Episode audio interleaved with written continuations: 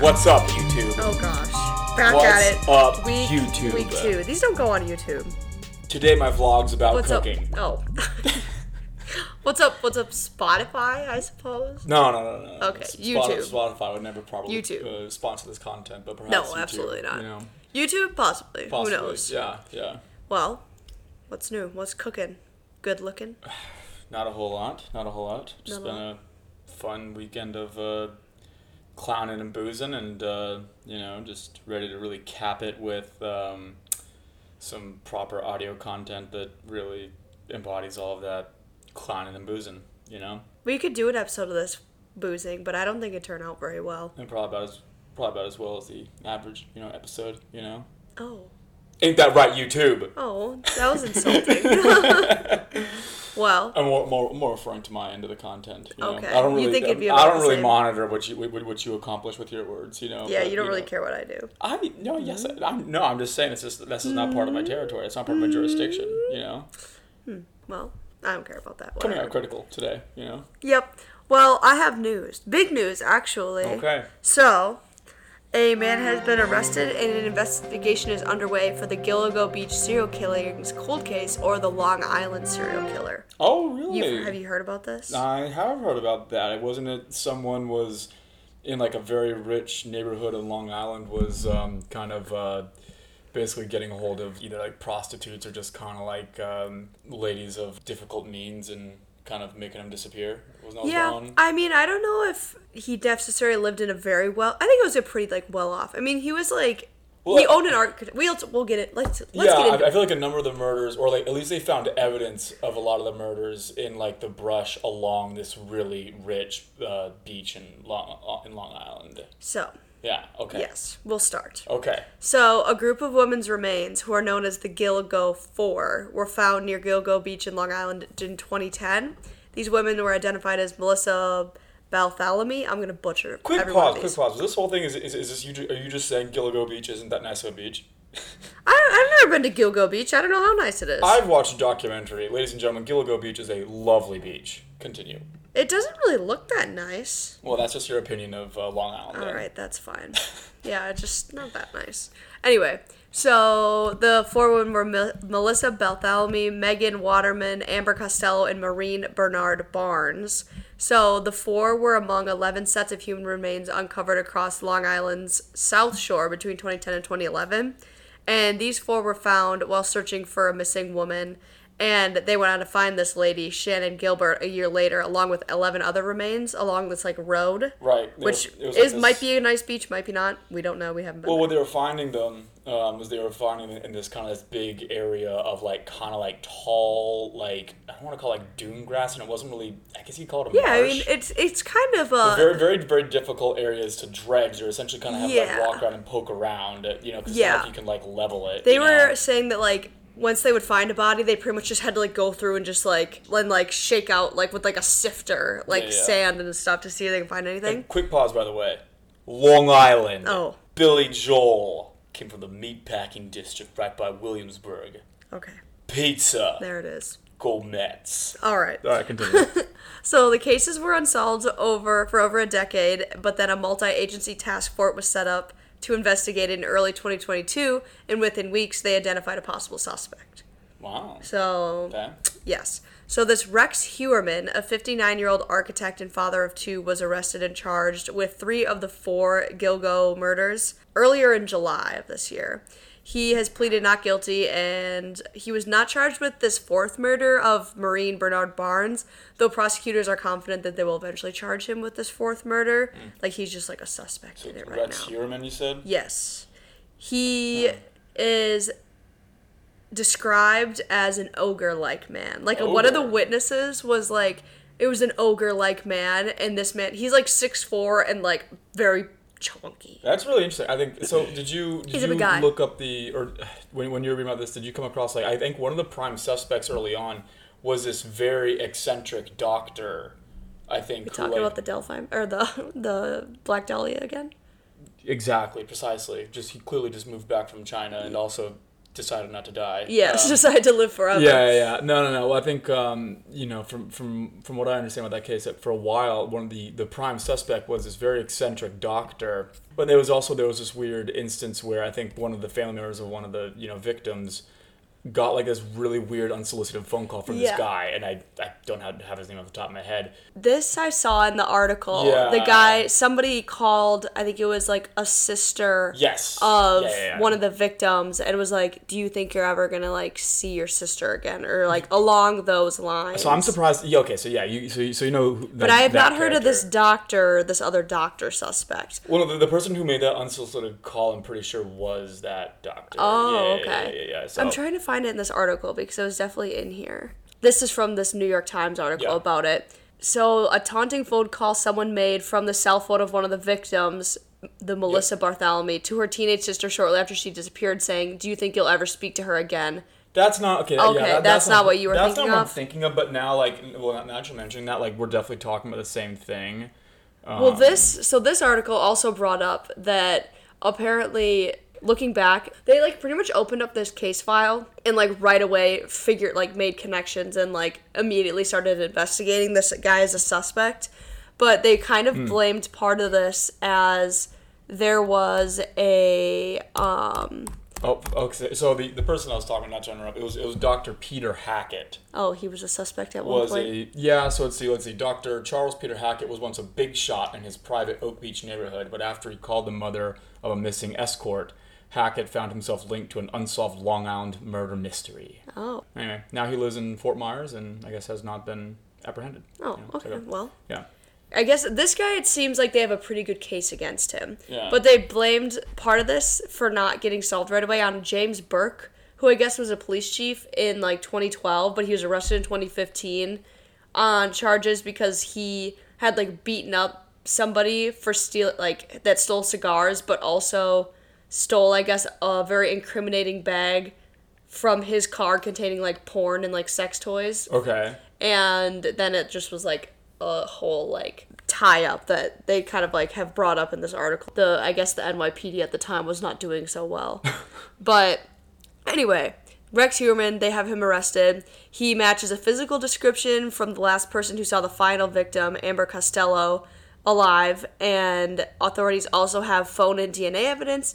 Heuermann's DNA was found on the body of one of the bodies, and apparently his like wife's DNA was found on other two, but that's from like transfer. Wow. They think. Um, and they also refer to this like phone technology that they've been using to kind of like track Okay. this so like from the start i guess when they reopened this they kind of guessed that the suspect worked in long island but lived in this area called the polygon which was like pretty much a mapped out area where they're like from where they're tracked from cell phone towers. They suspected the the murderer lived in this area. Hmm. But yeah. So definitely they did a, a lot of cell phone hmm. tracking i guess.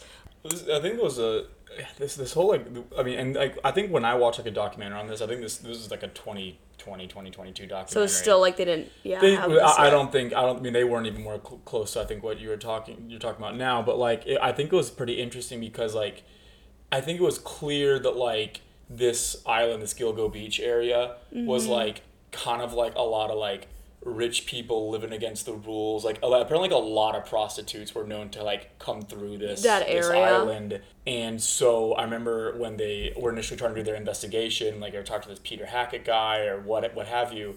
Apparently one of the things that really slowed down this um, investigation was that like all of like the residents on like Pete on the on this island on this uh, Gilgo Beach area Yeah. would like not say say a They fucking didn't wanna word. say anything. And the suspicion was is just like even if they weren't really responsible for like these murders, pretty much all these people there was kind of like a you know a general understanding that people were like don't really talk to them. we're like having crazy yeah. sort of like swinger parties and like having prostitutes Yeah. and uh, like if you said you know like and you know I don't know if you said anything you were kind of like risking you know people like looking into what you were doing and yeah stuff like that and makes so, sense. Because yeah i um, think uh, these victims were like sex workers or they said like escorts that that he was like messaging online. Yeah. And even while they they've had they were like suspecting this rex guy they've been suspecting him for like over a year, but I mm-hmm. think they've just been like kind of building up like evidence. Like they stole this pizza box from like outside his work from the garbage, and they like apparently have like pretty much gotten and like executed like 200 like warrants to like look through all his stuff. Mm-hmm. But yeah, and he's been like during this time, I think they places kind of insinuated that they kind of made their move now because he has been like actively messaging like people and kind of like getting closer to maybe they were like worried he was gonna like take another victim. Oh wow. Because he like still was like on Tinder under like false aliases and like messaging like sex workers online and doing this stuff. But so yes, but yeah, what did we say? Oh, so they are investigating his home now, and I guess they found 200 firearms in his like this walled off vault behind a locked metal door in his basement. Only 92 of which were registered. And they found over 200 internet searches for information about the Gilgo investigation and like photos of the victims and their families. I guess a lot. He's like also looked up like why hasn't the police force apprehended the Gilgo Beach murder and he's just like constantly looking up stuff about this. His computer searches also showed searches for like violent porn and like violence against women and like child pornography. So this guy's not looking so good no matter what happens, I guess. I'm thinking about another anecdote from like just you know you know what I heard about it was I remember for one of the victims they had a um, they had a driver take them out there.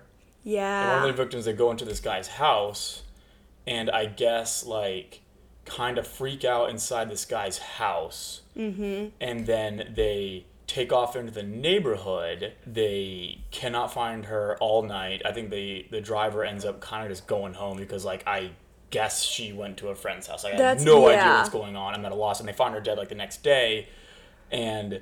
Was the guy whose house that girl was at was that Rex Heuermann or I don't know about else? that. I don't know if that's like it might be part of this, but they I do remember somewhere in here. I'm just like frantic. This is a long article trying to like look through where all this Yeah. stuff was.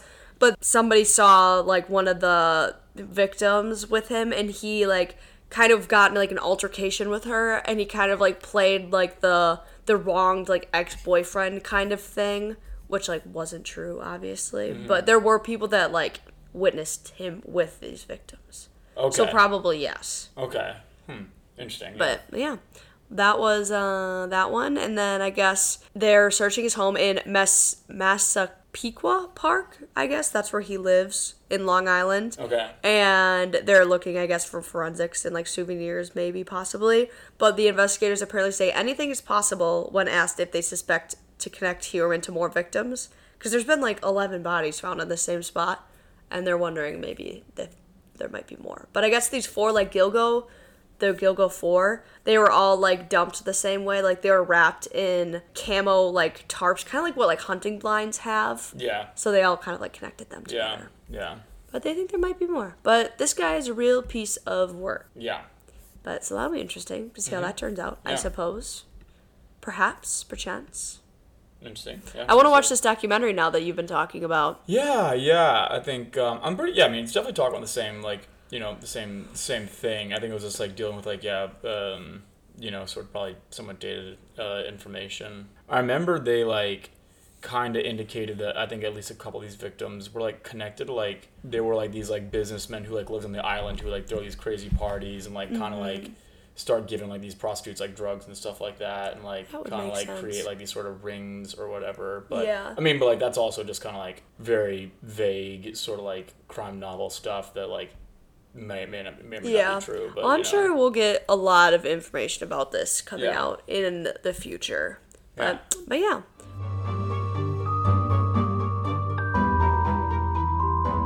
So I have on a lighter note some corrections from last episode. Oh boy, I love the corrections. things that Grace said, things that Forrest might have said that were wrong. Usually we're here to correct said. them. Usually. The first thing, and pretty minor, was that Aspen is not the richest zip code in America. Not even close. well, obviously that's a fucking colloquial colloquialism. Is I'm, I'm just you know. Hmm. Well, then I got looking at the I'm richest off, zip the, code. I'm off the hip. I don't have a script on these things. You don't even let me see the computer screen. You can look at it if you want to. Hmm. I don't want to. All right, that's fine. So, Unsurprisingly, the richest zip codes in America are California. Thanks. All right, good. Okay. Moving on. Do you have a do you have like a substantive one instead of just correcting my you know use of like slang? well, I like, wanted. you know- I do. I, I'm sub. I'm filling in our speculation of and me not really remembering exactly.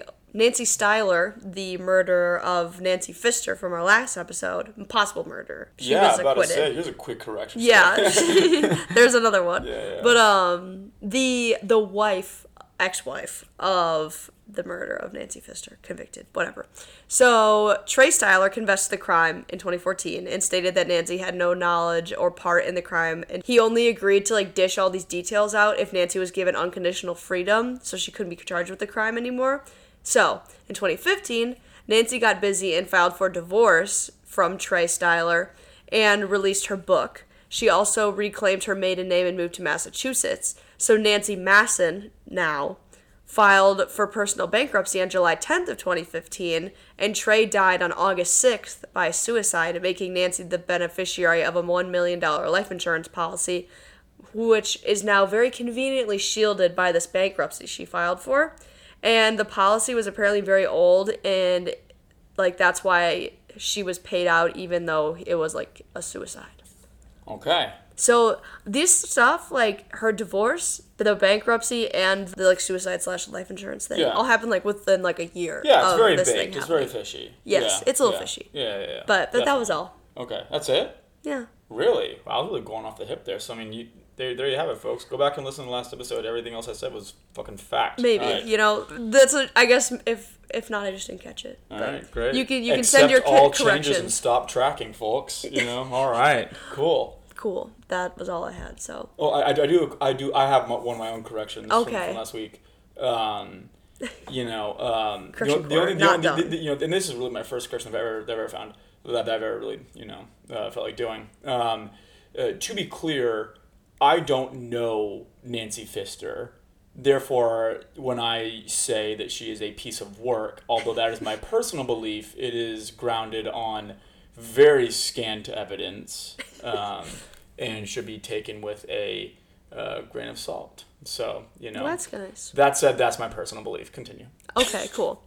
This week we were gonna do something a little more lighthearted, and we're gonna talk about some mysteries of the Midwest. You know, Okay. and this started originally with the beautiful, majestic, world-renowned Hodag, which comes out of Wisconsin. H O D A G. Hodag, yes, exactly like it sounds. Okay. And upon researching the Hodag, there's not a lot on it, so, but I got down a rabbit hole of the monsters of Lake Michigan. And there has been some kind of fishy things, pun intended, going on in Lake Michigan. Boo. We'll continue. So, I'm just going to talk about mysterious things that have been found in Lake Michigan, and then we will talk about the Hodag, which I know you have been waiting so Mysterious patiently Lake for. Monsters of Michigan and then Hodag. Okay. We're gonna call it Midwest Mysteries is gonna be the episode title, okay. unless something else comes up. Okay. Or I'll just call it Hodag, but that seems misleading because there's so much more juice here. Just jump right in, please. All right, Yep. fine. So the Great Lakes, for those of you who do not know, are five large lakes that began forming over 14,000 years ago, around the end of the last glacial period. And they hold over six quadrillion gallons of water. I don't even know how many zeros that would be. But anyway, the lakes are technically considered young, as three of the lakes, Ontario, Michigan, Superior, only filled 3,000 years ago. Isn't that crazy? Was very crazy. All right. So the lakes are homes to many Native, or they were home to many Native American tribes that historians believe crossed the Bering Strait land bridge before the glacial melt over 11,000 years ago. There is evidence deep in some of the Great Lakes, especially in Lake Huron, that an unknown group of people lived in the region before mysteriously disappearing. These groups formed languages, customs, and beliefs around the lakes, which led to legends of the great horned serpent residing under the waters. Rivers and lakes in the area like were known to have very dark water, which could cover the creatures when they ventured out of their caves, which there's also a lot of caves in the area. Lake caves, you know what I'm saying? I'll buy that. Yeah. All right. So legends of the great horned serpent spread across the tribes, but all describe a dragon or snake-like creature with large horns and teeth. They occasionally venture onto the land, but mostly dwelled under the waves. The great horned serpent is a powerful beast that could control the weather, shapeshift, and turn invisible, and grant magic to those who bested them in battle. That sounds like a great cryptid. Yeah. Okay. So it's not even like well, it's partially cryptid, but it's also like this is it was like a like a Native American monster.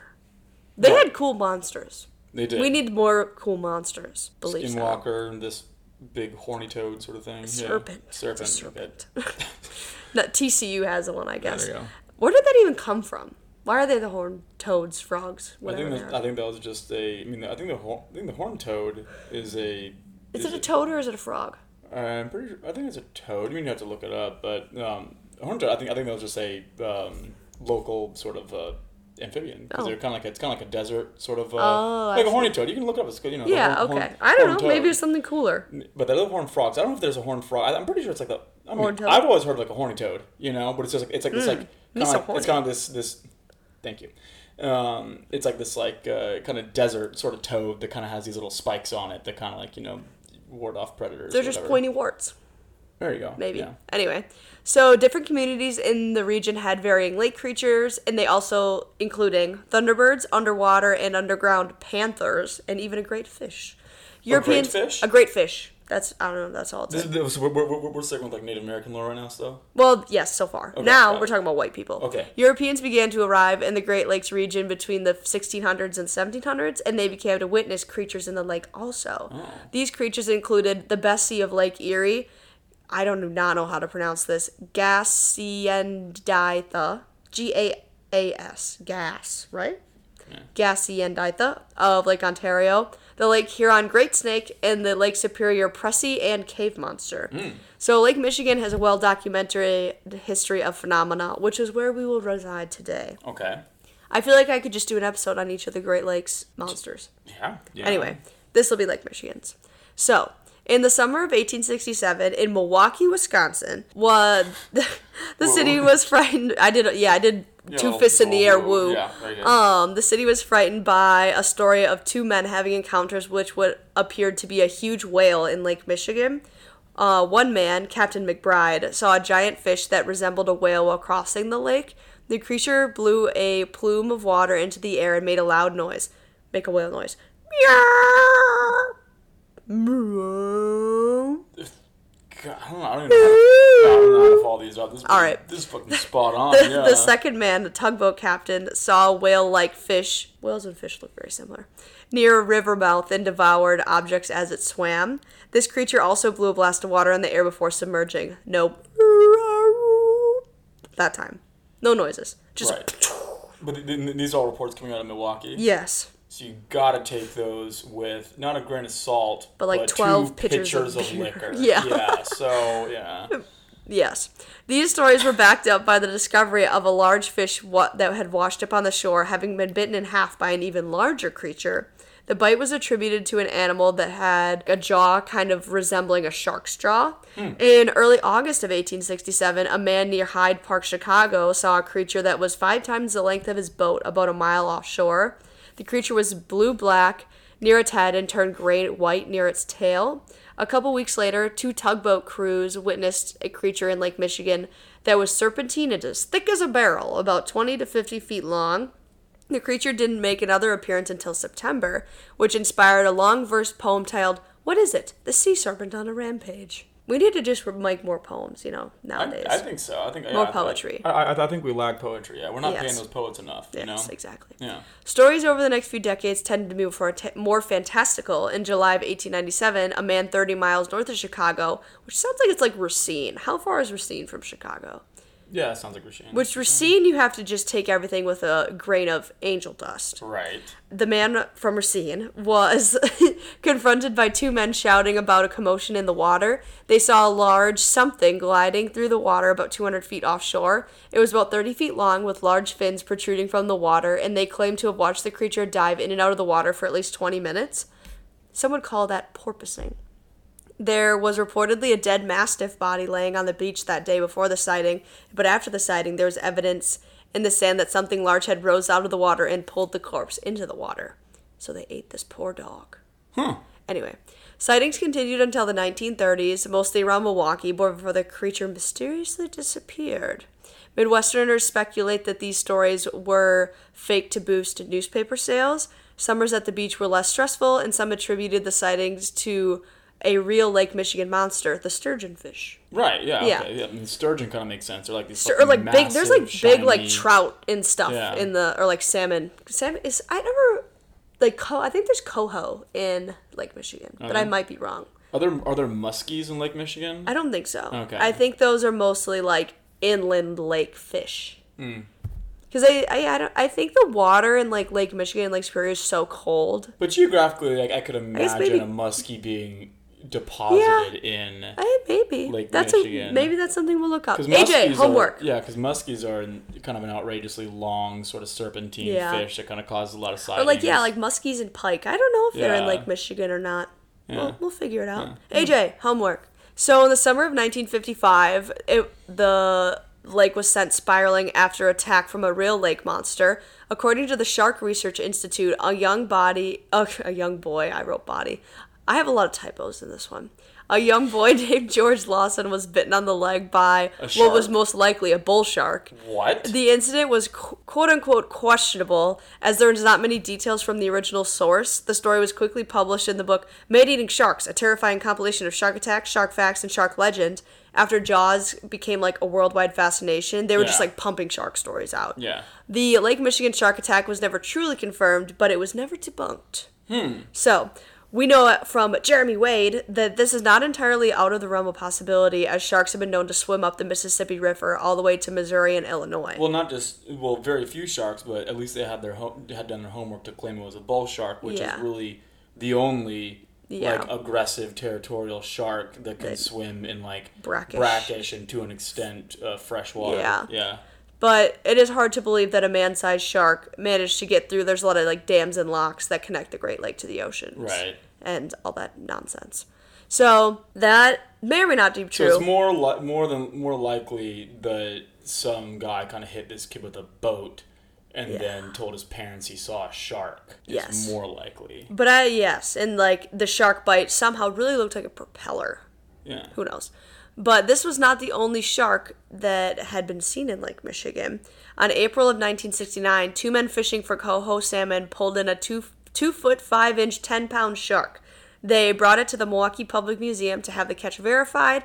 Museum ecologist Gerald Ludwig verified that it was a shark, but did not understand how it could have gotten there.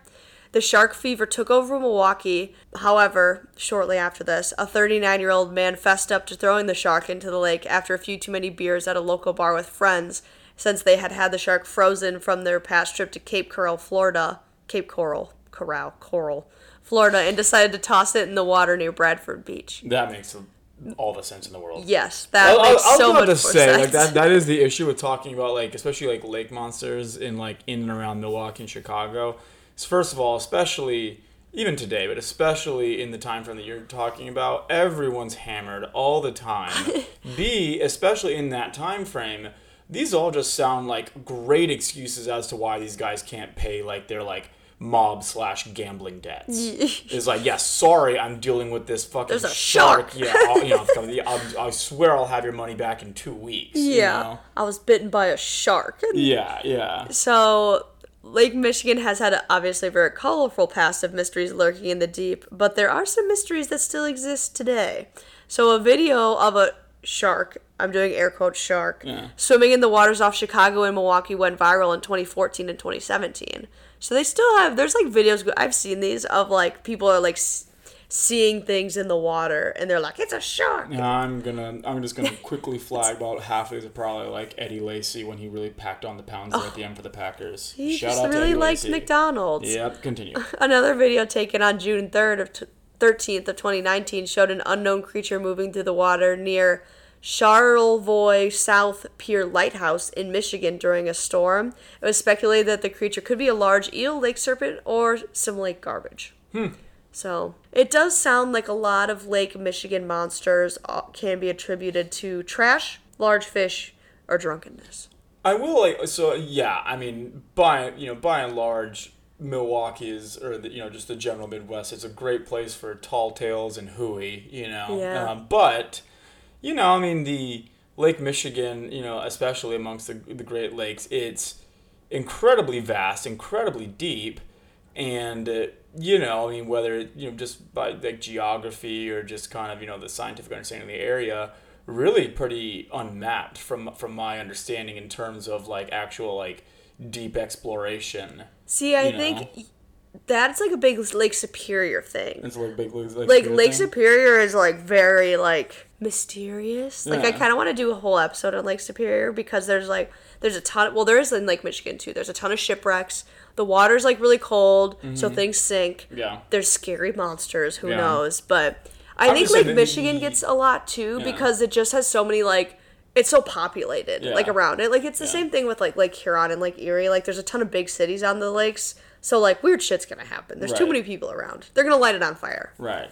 But But I would generally say just like I guess the concept like okay like like like holding it equal to saying like you know I don't know the areas on the east and west coast you know generally speaking there's probably like less you know I don't know ships you know kind of going through there's certainly less you know actual sort of natural exploration Yeah, to really true. map out the you know the biological you know sort of range of the Mm. area.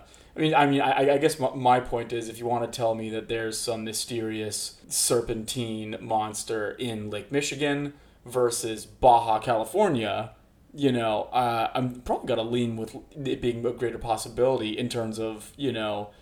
You know, just you know the threshold knowledge, you know, about Yeah. the area going against it. You know, I probably have to lean Yeah, towards, uh, you know, Lake Michigan being and. I mean like the lakes are uh, like little like inland seas pretty much almost. Like they're so big and you can't just like take any willy-nilly boat on them. Like you have to take a big boat or else you will get like capsized. right. Yes. Anyway, so now we can move on to what we really have been wanting to talk about, which is the hodag. Hodag. Hodag, hodag, hodag. Hodag, hodag, hodag. Yes. So I don't. Where did you first hear about this? Because I think you're the first one that like out, outside of my my little corner of the world Right. has like really talked about it. Tremendous question. Well, first, first and foremost, I'm, I'm very well read at creepypastas, right? Which, Okay. are, which are these kind of uh, blog sort of websites where people posted these strange tales, you know, and it's tougher to look stuff up, you know, verify stuff. You can have these big, long, drawn out stories of like, you know, serial killers and stuff like Yes. that, right? Okay. And so, and you can look this up. There's a story out there called Ted the Caver, okay? Ted the Caver.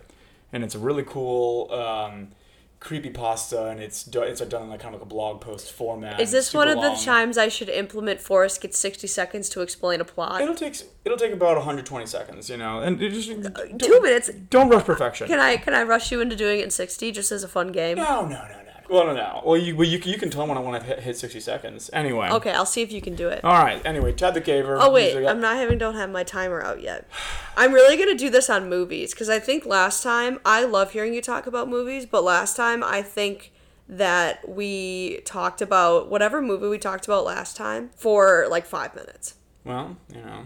Okay, start. All right. Well, anyway, Ted the Cave, you know, Ted the Caver, creepypasta, it's done in a blog format. You can find online. Excellent story. This guy really enjoys spelunking. He and his friend find this strange um, cave entrance out in the woods, um, and they go through this difficult process of um, kind of under, you know, getting into the cave and widening the holes. It's a really tiny, n- narrow passage. One time they go in and they they find this interior sort of, um, you know, cathedral sort of sort of area and they just get a nasty feeling. They see some cave drawings in it, and there's a uh, there's a rock kind of, you know, uh, hanging out um, mysteriously in the middle of it. Uh, next time they, you know, on a later time they come back and the rock's been moved, uncovering a downward sloping sort of little hole into the ground, and they, you know, throughout their experience of this cave, they start to like smell and see w- really weird things. And anyway, this guy Ted kind of gets out of the cave and he's been trying to kind of figure out this thing that he kind of like heard moving around behind him in this cave, and he thought that um, it could po- possibly be a hodag. Oh. And that is the first time I ever heard that word hodag. Is he learned about this cave dwelling sort of a little little creature that if it if you found its home, it would kind of fall you out of the cave um, and get rid of you to try and um, protect its uh, its home. So Oh, well, that's a responsible thing to do. Good, Yeah. ho- good on the hodag. so anyway, anyway, if you want a good weird read, look up Ted the Caver. It's been around for decades. I think the hodag would support Second Amendment rights. Very very possibly. Okay, All right. Well, I think you did a great job. I think you did it in like 90 seconds. that's pretty good. That's pretty good. So, the hodag. Is deeply rooted in Wisconsin lore, especially in a small town named Rhinelander. So I wonder if this uh, guy that wrote your creepypasta was from Rhinelander. Uh, maybe, maybe so. Also, what's know? the difference between creepy creepypasta and linear pasta? Lean like on last podcast, they always talk listener pasta? about. Yeah, maybe I'm reading in the words wrong. God, you normie rube. What? Listener pasta is literally creepy pasta provided by listeners. There is no I difference. I thought it was called lean, linear pasta. I thought it was just German. Listener pasta. Hmm. Listener pasta is, is, is Sometimes it's I don't think I read very well. I'm not going to get into the content of creepy pasta because my comments will be truncated and timed. You can get into it. I well, I was listening. What was this podcast called? Oh, Let's Not Meet. Yeah, Have you ever listened to that? yeah. I think half of those are a creepy pasta. Like Yeah. they're supposed to be true stories. I don't think they're true. Yeah, yeah.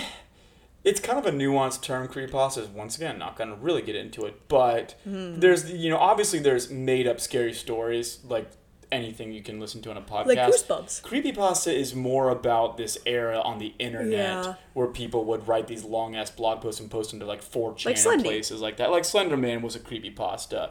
So I mean honestly like, you know, it's kind of like really a time is a really kind of a you know, it's a it's really targeted kind of towards early internet culture in general. Like, you Yeah. know. But anyway. Anyway, so the hodag was first discovered in 1893, which was the same year that Pabst won the blue ribbon. Isn't that exciting? Incredibly. All right.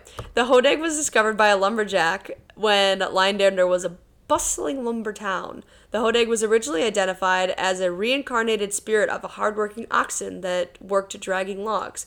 Oxen around timber camps were thought to have very vile and vengeful spirits, as they had a very tough job and were constantly cussed at by crass lumberjacks. Another origin story predates this, though. Pictographs found near Lake Superior depict a Mishipeshu, which is an O Ojibwe. I I really need to like look up these like Native American pronunciations before I just try to like sound them out uh, live. But a Ojibwe water panther, which I talked about earlier, which the hodag can resemble. The Mishipeshu translates to the Great Lakes and tribal legends among Native Americans in northeastern and Great Lakes regions. This creature had a head and paws of a huge cat, but covered in scales and spines running along its back, which is kind of what the hodag is said to look like. Mm-hmm. The word hodag originally was a lumberjack slang for a grub hoe, which is a type of hoe, or a mattock, which is a flat faced pickaxe. Hmm.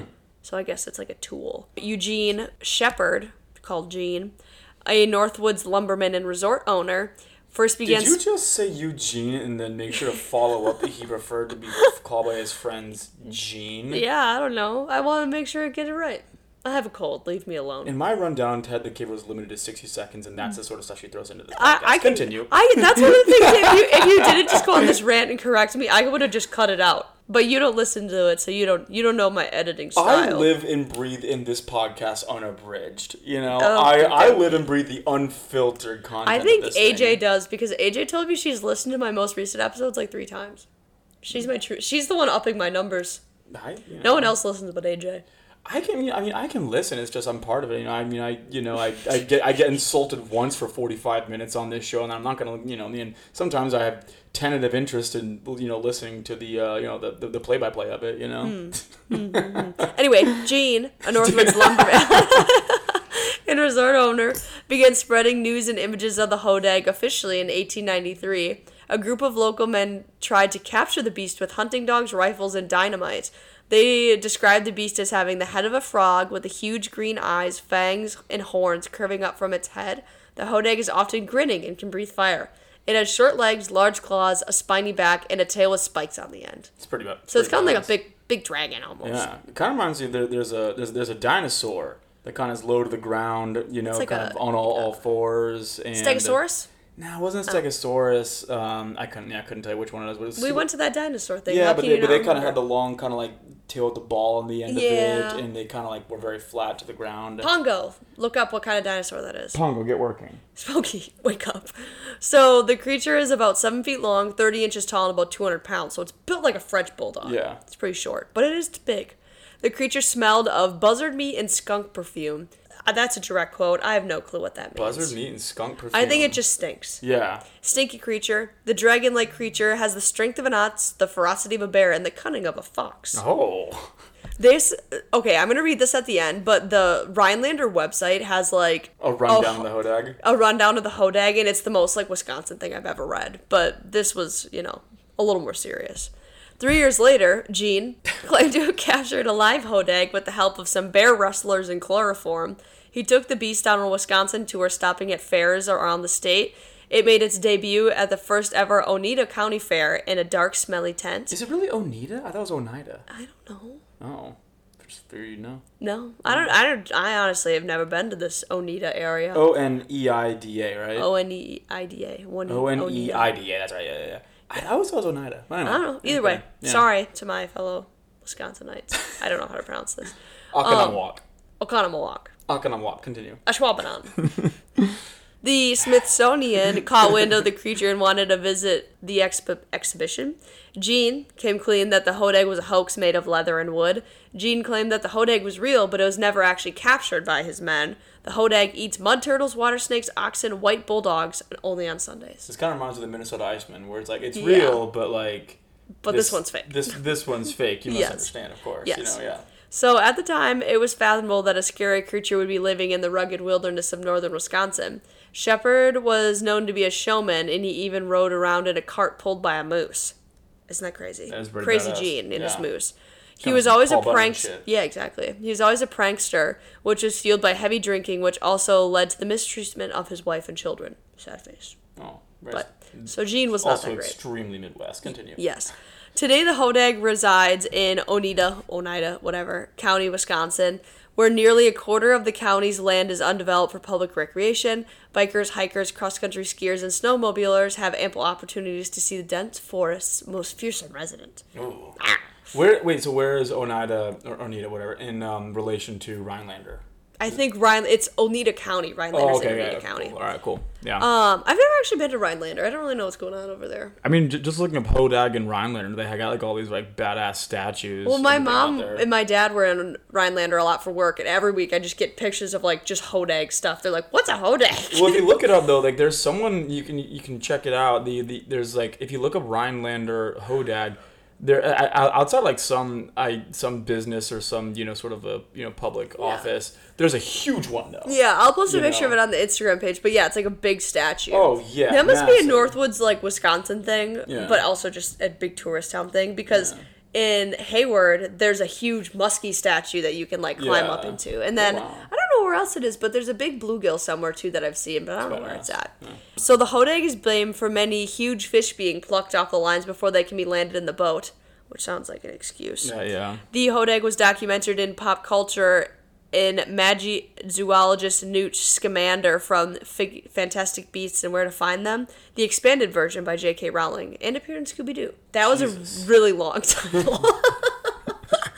I didn't realize that like what I was reading, but yeah, it's, so like you know the Fantastic Beasts. Apparently the Hodag's in there somewhere. Really. And he's in an episode of Scooby Doo, which we need to watch now. I don't know which one it is. And Rhinelander loves the Hodag. oh yeah. The Rhinelander High School mascot is a Hodag. It has its own festival, the Hodag Country Festival. Tyler Hubbard of Florida Georgia Line plays there this year. They have to always put. I think it's funny whenever the because the Florida Georgia Line guys are split up now. Whenever Yeah. like one of them appears now to sing, it's always like in quotes of Florida Georgia Line. Yeah, of Florida Because no one knows who they are separately. Right. Um, it appears on beers from Rhinelander Brewing Company and Sprecher Brewing Company in their seasonal watermelon soda. The Hodag Dome is the largest air-supported high school dome in the U.S., which is interesting. Pretty badass. But pretty also, so the Hodag Sea doesn't have that many like interesting things going on. But this is what the Rhinelander website told me about the Hodag. Okay. So the Hodag is large, ferocious, and mischievous. They never cry, but their tears make the best lemonade. The large curved what horns. a they never cry, but their tears make the best lemonade. I think these are false things about a cryptid. Sound like someone's got some lemonade to sell in Rhinelander, Wisconsin. Yes. I wish you the best. Continue. The large curved horns pick up every Milwaukee Brewers radio broadcast. The spikes that run along the Hodag spine and the tip of its tail are perfect marshmallow roasters. The hodag eats fresh fish out of the lake, even though they get battered in part of a traditional Wisconsin fish fry. This this thing is not a, a discussion of the Hodag. It's an advertisement for KOA campground. Yeah, I this is ridiculous. Yeah, There was a lot more, but I just didn't write them down. But that was pretty funny to great me. googly moogly. That was disappointing. I know that was I was kind of disappointed when I was looking up the hodag too. yeah. There wasn't really that much interesting stuff out there. Well, you know, um, it's always interesting kind of seeing like what the regional sorts of uh, cryptos are and Yeah. stuff like that. A lot of times they kind of they're archetypical and stuff like that. You know. I mean, I'm sure if like I really had the the way, I would go up to Rhinelander, Wisconsin, and I would ask every person in Rhinelander what what their hodag story was, and I'm sure I'd get a few people being like. Well, I was driving home from the local bar and I saw a hodag run in front of my truck and I had to swerve and I didn't hit it, but I almost did. Did not know the Rhinelanders sounded like they were from Bowling Green, Kentucky. Fantastic. Okay, good, good. I guess it would more be like, oh, I didn't see the whole egg out there, and then I uh I hit it with my truck, and then I shot it, but it didn't die, and then I strapped it to the hood of my car, and then I drove away, and then it wasn't there anymore. Kind of got a little Native American at the end. Um, I'll take it though. All right. I don't know how to do a Wisconsin accent apparently. Well, you know, I, well, maybe we'll take it to a to a you know later episode. But there's obviously just so much many more you know sort of cryptids in the Midwest. I mean, like the big one's obviously the Beast of uh, Bray Road. Yeah. You know. Yeah. That's a good one. It's a big one. Yeah. That is a good Yeah, one. yeah, no, yeah. we'll do a we'll do a more of a roundup, but well, this meeting was spurred because my parents were constantly sending me things about the hodag, and I was like, I need to talk about this, Need and to then I talk was, Hodag, yeah. you know, it seems more of like a friendly little beast now than anything that's really scary. Yeah, yeah. It seems like the Midwest has a good sort of running relationship with like kind of cryptids and stuff like that because obviously like are, are all through actually like the the woods of Ohio are actually like one of the biggest um, most popular areas to search for Bigfoot because when you think about Bigfoot you think of like actual kind of like you know Northern California and like Yeah, like, like Oregon. Oregon, Washington. But you'd be surprised that uh, oh you know the I'm trying to I, don't- I, don't, I can't remember which forest it is in Ohio, but Ohio is actually Bigfoot capital. Uh, it's tough to classify, but like recreational Bigfoot hunting, whatever the fuck that is, Ohio is actually one of the biggest places for Hmm. it. You know, um, well, I mean, every I feel like everywhere where there's like woods, they have Bigfoot lots stuff. of woods, like in the Appalachian, of, uh, like lots of long nights. You know, like Yeah. the, the you know the population density goes down, and we think about that. It's kind of a, a good recipe for strange sightings and cryptids and uh, Yeah. and whatnot. You know, or it's just a rip in what we know as reality, and that's just where the Bigfoots come out. that is the uh, that is the Goblin universe theory that. Um, I'm waiting for you to to uh, disparage. You know, I like really you, disparage. I really like the Goblin Universe theory, but I just don't think I could explain it. I don't think I could wrap my head around it. with the Goblin Universe theory, you have to you know consider the fact that reality and truth wears a mask, and will sometimes take off the mask and give you a bit of a wink and go ha ha, ready to ready to scurry away at a moment's notice. You know that's the best way to describe the Goblin, Goblin Universe. You know, Yes. yeah. I remember listening to like the last podcast episode on the Goblin Universe like four times, trying to really like digest it in my brain. And each time I just like started looking at a tree and then lost, I'm lost still track and had trying to restart to. it. I've got the book on my bookshelf, like on Yeah, the you Goblin haven't- Universe. yeah, you haven't it's read a poorly written book, oh no. and I've read some poorly written books. You that know, was pretty bad. I don't have a taste for good writing, but man, oh man, this this thing even soured in my in my mouth. You know, Hmm. yeah. If you want to read a um a good book, you know, kind of a good book. Forrest book cryptid- recommendation corner. Well, this one's uh, you know sort of local. This is called uh, Monsters Among Us by uh, Linda S. Godfrey. She's uh, also author of Real Wolfmen and American Monsters. I bring her up here because she started out as a journalist in, uh, in Michigan and kind of just got interested in kind of like you know like the you know Wolfmen. What's the what's the Wolfman in um, in Michigan? Dogman. You know, Ah, got, got very Dogman. interested in Dogman. Um, and kind of cryptids, and really became like a nationwide Did it ruin uh, her writer. career? I hope not. Um, what's that now? Did it ruin her career? No, she actually is one of the few ones where she probably kind of made some money on the concept. Well, she started writing a lot of good books about, you know, kind of like nationwide sort of cryptozoological stuff. Uh, she's a really good writer. So Linda S. Godfrey, I think she's a pretty stellar uh, writer. Which, in terms of cryptids and UFOs, god damn it, there, there aren't enough good writers. So anyway, That's they're not known for their talent, I guess. yes. Apparently there, yes, have been muskies in Lake Michigan. Well, well, well, well. Well, all well, right. well, what do you know? Well, I think that was about all we had today. That's all I have. Okay. You know. All right, hasta la vista. All right, we'll be back with updates on the uh, Long Island serial. Yeah, hopefully, hopefully there's more news. But Yep, yep. all right, bye bye. Bye.